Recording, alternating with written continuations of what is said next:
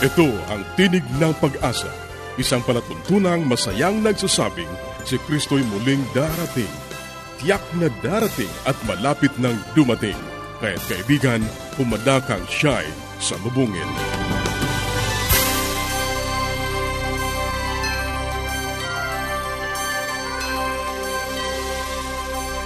Ang programang ito ay inihahatid ng Adventist World Radio at ako ang iyong kaibigan, Ner Caranza. Nag-aanyaya na samahan niyo kaming muli sa 30 minutong paghahatid ng mga mahalagang kaalaman sa kalusugan, masaya at matatag na sambahayan at higit sa lahat sa pagtuklas ng pag-asa na nagmumula sa salita ng Diyos. Binabati natin ang ating mga kababayan sa iba't ibang panig ng daigdig Maraming salamat sa inyong pagsubaybay, sa inyong pagsuporta sa ating palatuntunan. Sana ay patuloy ninyong maranasan ang pag-iingat ng ating Panginoong Diyos. Sa mga kaibigan natin na hindi pa nagkakaroon ng mga aklat at mga aralin sa Biblia na aming ipinamimigay ng libre, maaari lamang kayong makipag-ugnayan sa amin sa pamamagitan ng panulat, sumulat sa Tinig ng Pag-asa PO Box 401 Manila, Philippines. Tinig ng Pag-asa PO Box 401, Manila, Philippines. Maaari ka rin mag-email sa tinig at awr.org tinig at awr.org o kaya ay mag-text sa Globe 0917-1742-777 0917-1742-777 at sa Smart 0968 0968-8536-607. 0968-8536-607. Pwede rin po sa ating Facebook page, facebook.com slash awr Luzon, Philippines facebook.com slash awr Luzon, Philippines o dumalaw sa ating website www.awr.org www.awr.org ang ating pag-uusapan ngayon sa buhay pamilya, ganyakin ang mga anak at iwasan ang kritisismo. Sa gabay sa kalusugan, diabetes mellitus, ano ang karamdamang ito, saan nakukuha at paano maiiwasan. At sa ating pag-aaral ng Biblia, ang bawat kumikilala sa Diyos ay maaaring makapagkaloob. Yan ang ating mga tatalakayin dito pa rin sa Tinig ng Pag-asa. Manatili kang nakikinig.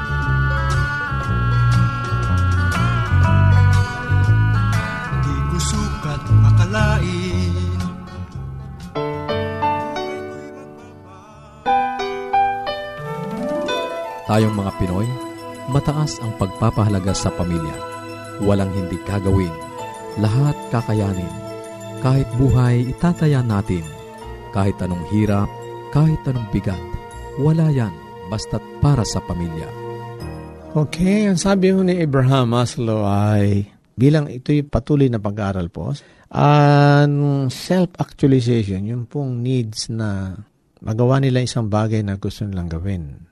Lalo na kapag ang bata ay lumalaki na, mapapansin natin ho mga kaibigan.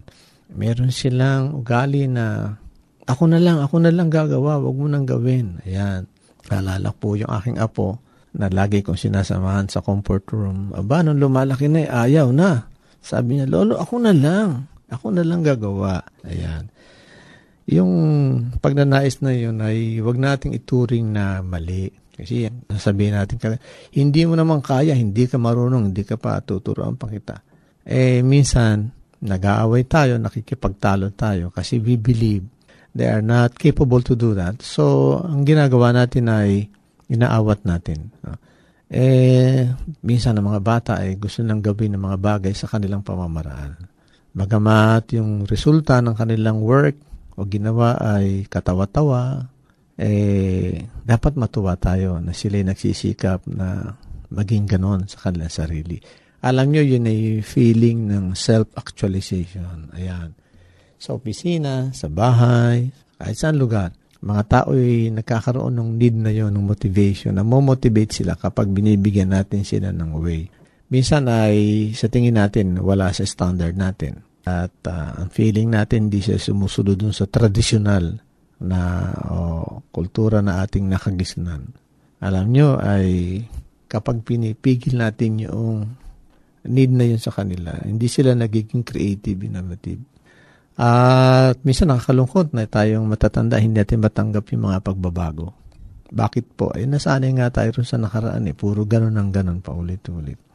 Pero sa sanlibutan, ang mga bagay po na binabago yung pong mga technological changes, makikita natin. Eh, minsan, hindi natin ma-adapt kagad. Di ba? Napansin nyo, pag mayroong bagong usong damit o sapatos, sabi niya, hmm, pangit, di maganda. Pero habang tumatagal, eh, nagugustuhan natin.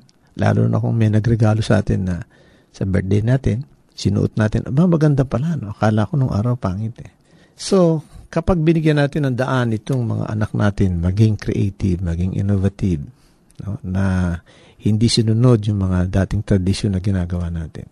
Bigay natin sa kanila yon yung kalayaan na yon sapagkat sa pamagitan no, na-prove nila yung kanilang sarili na magaling sila, nasasatisfy yung need nila na okay ako. Hmm? Imbis na tayo ay magsabi ng mga bagay na negatibo at sabihin natin na hmm, pangit naman yung ginawa mo, hmm, di naman maganda eh. Ay, mas maganda pa rin yung sa tatay mo. Ayan, eh nadi-discourage sila noon. So, hindi dapat yun. Kung rather, eh, sabi natin, very supportive tayo. Wow! Maganda. Oh. Hindi naman tayo nagsisinungaling nun. Hindi naman tayo nag-flatter. Sinasabi lang natin na maganda sa kanyang pananaw, hindi sa atin. No? So, bigyan natin siya ng kalayaan, magawa ang mga bagay na gusto niyang gawin. Mapapansin niyo kapag ang bata ay pinabayaan niyo mag-drawing, magsulat, o mag-construct na maliliit na item na yan, ay para sa kanila, napakalaking bagay yun. Ganon din naman tayo, di ba, sa mga pinagtatrabahuhan natin. Pag tayo may nagagawang isang bagay na maganda, eh, we feel satisfied, no? At lalo na yung boss natin ay tatapikin tayo sa balikat at sasabihin, wow, good work, keep it up. Hmm? So, mga magulang, isipin natin yung mga bagay na yun. Yung mga, tayo sinanay na ating mga naunang mga magulang na laging kinakantsawan, ano, inuuyam, iniinsulto sa ating mga ginagawa. Huwag na natin gawin sa ating mga anak. Sapagkat ang sanlibutan ngayon, punong-puno ng mga katakot-takot na kritisismo. So, imbis na gawin natin puro ganun na lang, maging fault finder tayo, siguro it's high time we change at makita natin na mga bagay na ito na makatulong sa kanila sa aking mga binanggit sa nakaraan at sa ngayon, ay makita natin na kailangan na isang tao na siya ay makagawa ng mga bagay na kapuri-puri at doon ay makuha niya yung ating suporta. Salamat po sa muling pagkikita.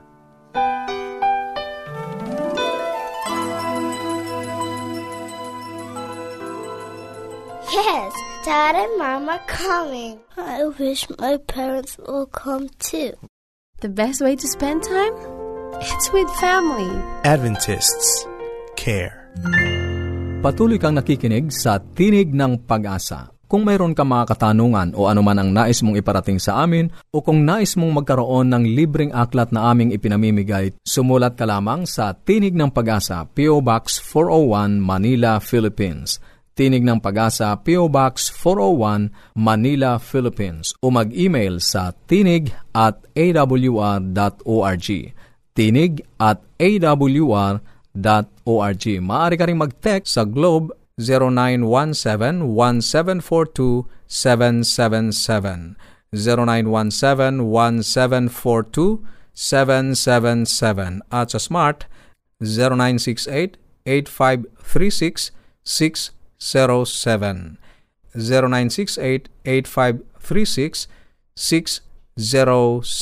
Susunod ang gabay sa kalusugan.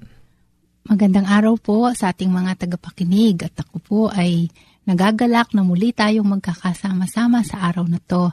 Ito po ang inyong doktor sa Himpapawid. Ako po si Dr. Linda Lim Barona at magbibigay po ako sa ilang minuto nating pagsasama-sama ng mga payo at minsan may mga katanungan o mga liham na ating sinasagot kung tungkol sa inyong mga kalusugan ano, or sa health problems. At sa ating mga tagapakinig, ako po ay bumabati at sana po ay nasa mabuti kayong kalusugan. Ngayong araw na to ay pag-uusapan po natin ng isang sakit na napakakaraniwan. Ano? Nadidinig po natin ito, nakikita natin at halos napakaraming Pilipino, hindi lang sa Philippines, sa ibang bansa ang nagkakaroon ng sakit nito. Actually, ito isang malaking problema ng mundo at ito ay ang sakit na diabetes mellitus, no? Yung sa iba, sa Katagalugan, ang sabi ay may diabetes, no? At uh, ang sakit na to ay mataas ang asukal sa dugo, ang blood sugar. At yun ang pinakamadaling paraan kung paano malalaman kung may diabetes ang isang tao. Ang pagsukat ng sugar sa dugo at uh, usually ito ay yung fasting.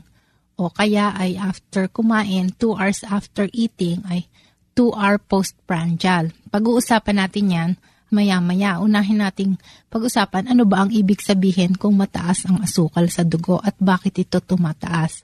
Ito po ay pag kinuhanan ka ng dugo, ang normal po na blood sugar ay mga hanggang 100 15 ano, milligrams per cent or sa bagong unit ay millimoles hanggang 6 millimoles per liter. At uh, pag ito po ay tumaas at lumagpas na dyan ay maari na pong matawag na diabetes. Ngayon may dalawa po tayong klase. Bakit po ba tumataas ang asukal? Ito po ay dahil sa insulin. Ano naman tong insulin? Ano? Maitanong nga ninyo. Ang insulin ay isang hormone sa katawan natin na nanggagaling sa lapay. At ang lapay natin or sa English ay pancreas ay nahandito sa may sikmura sa likod ng ating bituka. At uh, ito ay nagsisikret ng insulin at ang insulin naman ang gumagamit sa sugar na kinakain natin para ito ay ma-breakdown at huwag tumaas at ito ay dinadala na sa atay at kung sobra pa rin, dinadala na sa mga muscles or nagiging stored fat, no? So, insulin ang responsible dyan. Ngayon, may dalawang kondisyon, ano? Either wala ng insulin na napuproduce ang lapay, kaya talagang ang sugar ay hindi nakokontrol at ito ay tuloy-tuloy kung tumaas. Ngunit merong isang klase naman na may insulin nga sa katawan pero may mga bagay na nakakapigil or nagkakaroon ng resistance na hindi ito nakaka-function or halos hindi niya naaabot ang sugar, no? May barrier or may hadlang. At yung una kong sinabi, karaniwan, ito ang tinatawag na insulin-dependent diabetes mellitus or type 1. At ito po ang klase ng diabetes na usually natatagpuan natin sa mga kabataan. Dahil sila ay either ipinanganak na ganun or sa kabataan pa lang ay naubos na agad yung mga 3 or 4 years old, mga elementary grades ay nadadiagnose na naubos na ang kanilang insulin at walang nagpo-produce. Kaya sa kabataan pa lang nila ay meron na silang signs and symptoms o mga sintomas ng diabetes at ang asukal nila ay tumataas. At yan po ang misa nakikita natin bakit may mga kabataan ano, dependent na siya sa insulin injection. Yan po ang tinatawag natin na insulin dependent diabetes mellitus or tinatawag ay pangkabataan yan ano na type ng diabetes mellitus. Ngayon sa susunod naman nating pagsasama-sama dahil uh, maikli ang ating oras, pag-uusapan naman natin yung diabetes na mas karaniwan. Ito ay yung karaniwang natatagpuan sa mga adult patients at ito ay nagagamot din naman. Kaya hanggang sa susunod, pag-uusapan pa rin natin tungkol sa diabetes para maintindihan na ninyo to kung meron man kayo or may kamag-anak dahil may potential na magkakaroon kayo or meron sa lahi ninyo to, no? Kaya maraming salamat po sa inyong pakikinig hanggang sa muli nating pagsasama-sama. Isang magandang araw po. Paging Dr. Rodriguez, you're needed at room 321.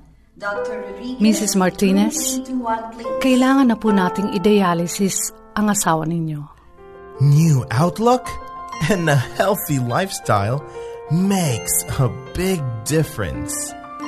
Adventists care. Ang inyong napakinggan ay ang bahaging gabay sa kalusugan at bago tayo dumako sa pag-aaral ng Biblia, muli ka naming inaanyayahan kaibigan na makipag-ugnayan sa amin. Anuman ang nais mong iparating, maaari kang mag-email sa tinig at awr.org. Tinig at awr.org o kaya ay mag-text sa Globe 0917 1742 777 0917-1742-777 at sa Smart 0968-8536-607. 0968-8536-607. 0968-8536-607. O kaya ay magpadala ka ng mensahe sa ating Facebook page, facebook.com slash awr Luzon, Philippines. facebook.com slash awr Luzon, Philippines. Dadako na tayo sa pag-aaral ng Biblia. Kumusta ka kaibigan? Napakabuti ng ating Panginoon na nupat sa araw-araw, kanyang pinagkakalob ang kanyang maraming pagkapala. Ang kanyang proteksyon sa araw-araw ay ating naranasan. Sa dami ng mga suliranin at kayo din sa dami ng mga sakuna, aksidente, ang Diyos ay patuloy siyang kumakalinga sa atin na bilang kanyang mga anak. Dadako tayo sa ating pag-aaral ng salita ng ating Panginoon na may kinalaman sa pagiging katiwala at ang ating paksa, even the poor are to give to God from what they have. Kahit na ang mga mahirap ay magbibigay din sa Diyos anuman ang kanilang tinatangkilik. Merong isang karnasan sa panahon ng mga hari. Sa Kapitulo 17 ng Uno Hari, kung ating hisimulan sa versikulo 1, ito ay karnasan ni Elias na tisbita. Sa relasyon niya sa isang babae na ginamit ng Diyos upang pakainin siya sa panahon ng kagipitan. Ang pangyayaring ito ay nagkaroon ng kagutom sapagkat hindi umuulan. At ang hari ng bansang Israel noon ay si Haring Akab. Ang haring ito ayon sa ating Biblia ay nag-asawa siya sa isang babae na hindi Israelita ang pangalan niya ay si Jezebel. At sinasabi ng ating Biblia na ang lalaking ito o ang haring ito ay gumawa ng masama na higit sa mga unang naghari sa kanya. Kaya nga, noong kinausap ng propeta ng Diyos ang hari na si Haring Akab, ang wika ay hindi magkakaroon ng ulan o ng hamugman sa taong ito, kundi ayon sa aking salita at sa paniniwala ng mga Canaanites at ang asawa naman ni King Ahab ay isang Kananeo na hindi uulan kapag ka sinabi ni Baal. Si Baal ang siyang chief god. At sa pangyayaring ito, kanyang hinarap ang hari at kanyang nilabanan ang pangunahing doktrina ng mga Canaanites na si Baal ang chief god at meron siyang kapangyarihan laban sa tubig. At pagkatapos binanggit ng propeta ng Diyos ang mga bagay na ito, alam niyang ipapatay siya ng hari. Kaya ang sabi ng ating Diyos, Umalis ka rito, versikulo 3, at lumiko ka sa dakong silanganan at magkubli ka sa tabi ng Batis Serit na nasa tapat ng Hordan. At samantalang siya ay nasa tabi ng Batis tuwing hapon, siya'y pinapakain ng Diyos sa magitan ng mga ibon, mga raven. Subalit dumating ang panahon sapagkat walang ulan, natayo ang batis. Ang sabi ng ating Diyos sa kanya, versikulo 9, Ikaw ay bumangon, pumaroon ka sa Serepta, na naukulo sa Sidon, at tumahan ka roon. Narito, akin iutos ang isang baong babae, roon na pakanin ka. Kaya nga bumangon ang lalaking ito, ang lingkod ng Diyos, at pagkatapos siya ay nagpunta sa Serepta at nung siya ay nasa pintuan na ng Serepta, nakita niya ang isang babaeng bao na namumulot ng patpat. Nung panahon na yon, ang mga babae ay hindi nasanay sa paghahanap buhay.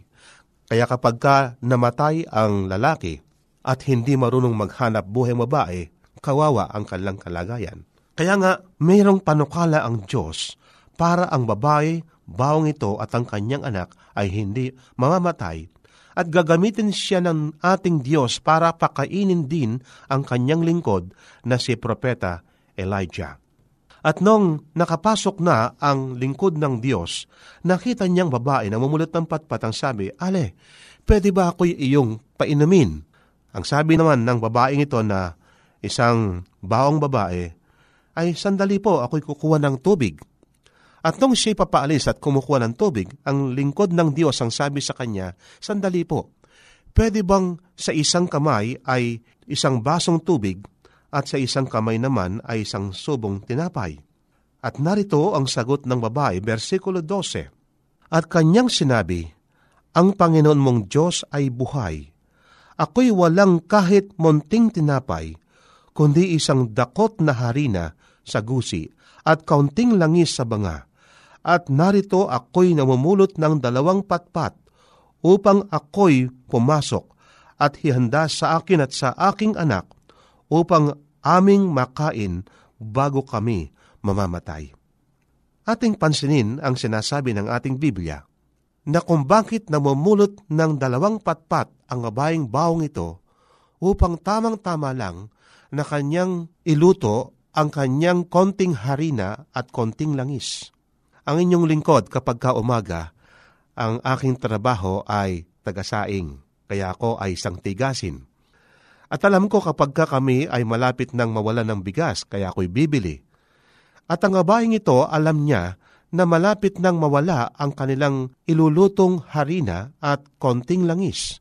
Kaya sabi niya kung bakit dalawang patpat tamang-tama lang na aking mailuto ang konting harina at pagkatapos kakainin namin ng aking anak at pagkatapos nito, mamatay na kami. Pero ang sabi ng lingkod ng Diyos ay ganito, versikulo 13, At sinabi ni Elias sa kanya, Huwag kang matakot, yumaon ka, at gawin mo ang iyong sinabi, Ngunit igawa mo muna ako ng munting tinapay at ilabas mo sa akin at pagkatapos ay gumawa ka para sa iyo at para sa iyong anak. Kaibigan, sa pangyayaring ito ay nangangailangan ng pananampalataya. Hindi sinabi ng lingkod ng Diyos na kumakatawan sa Diyos ang isang propeta, Sige iluto mo, kung may sobra pakakainin mo ko.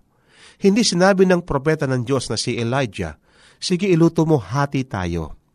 Hindi ganon. Kundi ang sabi ng lingkod ng Diyos, iluto mo, pero ako munang pakakainin mo at pagkatapos magluto ka para sa iyo at sa iyong anak at pagkatapos ngayon ay ang wika, makakakain tayong pare-pareho.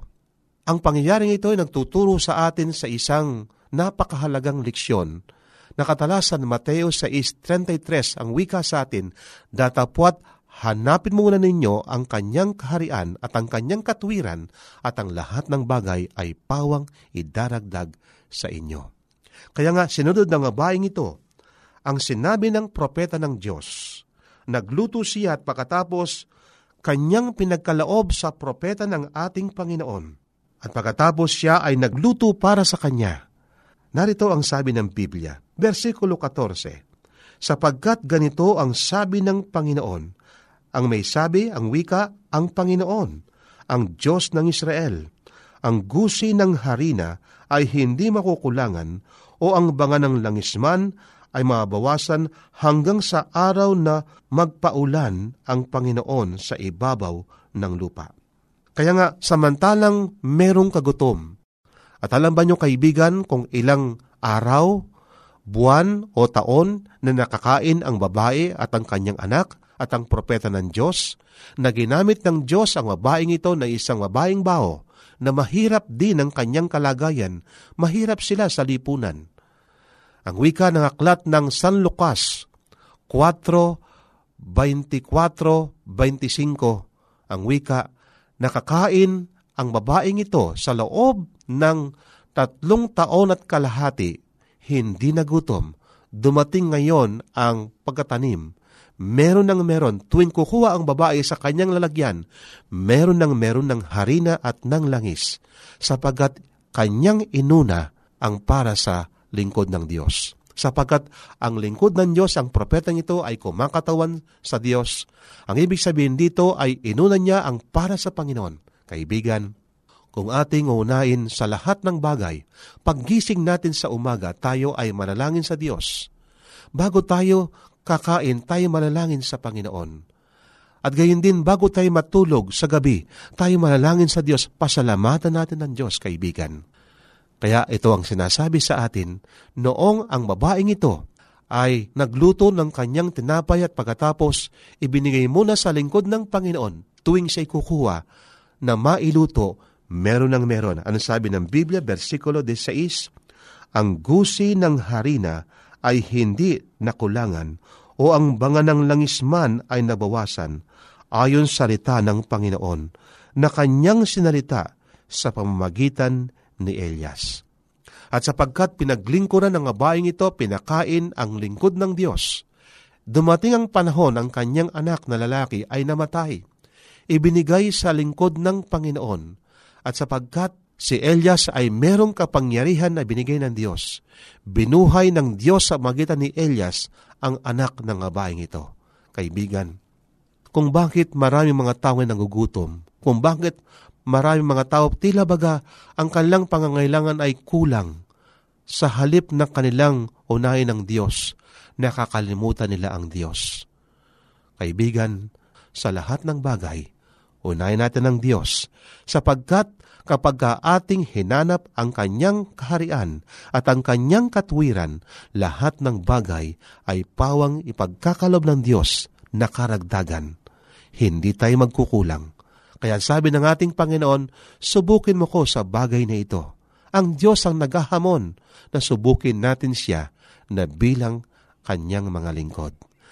Maraming salamat sa iyong pakikinig. Sana'y nakinabang ka sa ating mga pag-aaral. Muli ka naming inaanyayahan na makipag-ugnayan sa amin sa anumang katanungang nais mong iparating, gayon din kung nagnanais kang magkaroon ng mga libreng aklat at mga aralin sa Biblia.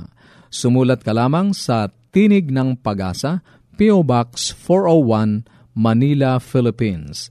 Tinig ng Pag-asa, P.O. Box 401, Manila, Philippines. Maaari ka rin mag-email sa tinig at awr.org. Tinig at awr.org o magpadala ng mensahe sa ating Facebook account facebook.com slash awr Luzon, Philippines facebook.com slash awr Luzon, Philippines.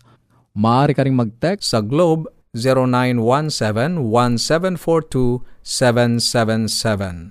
0917-1742-777 at sa Smart 0968-8536-607. 0968-8536-607. 0917. At upang ma-download ang mga hindi napakinggang programa, magtungo lamang sa ating website www.awr.org www.awr.org Sa mga kababayan nating nasa Estados Unidos, maaari nyo na ring mapakinggan sa inyong mga cellphone ang ating programa. Idaya lamang ang 712 432 9975 0917-432-9975. Ito pong muli ang iyong kaibigan, Narcaranza, pansamantalang nagpapaalam. Sa Roma 15.13, pagpalain kanawa ng Diyos ng pag-asa, ng buong kagalakan at kapayapaan.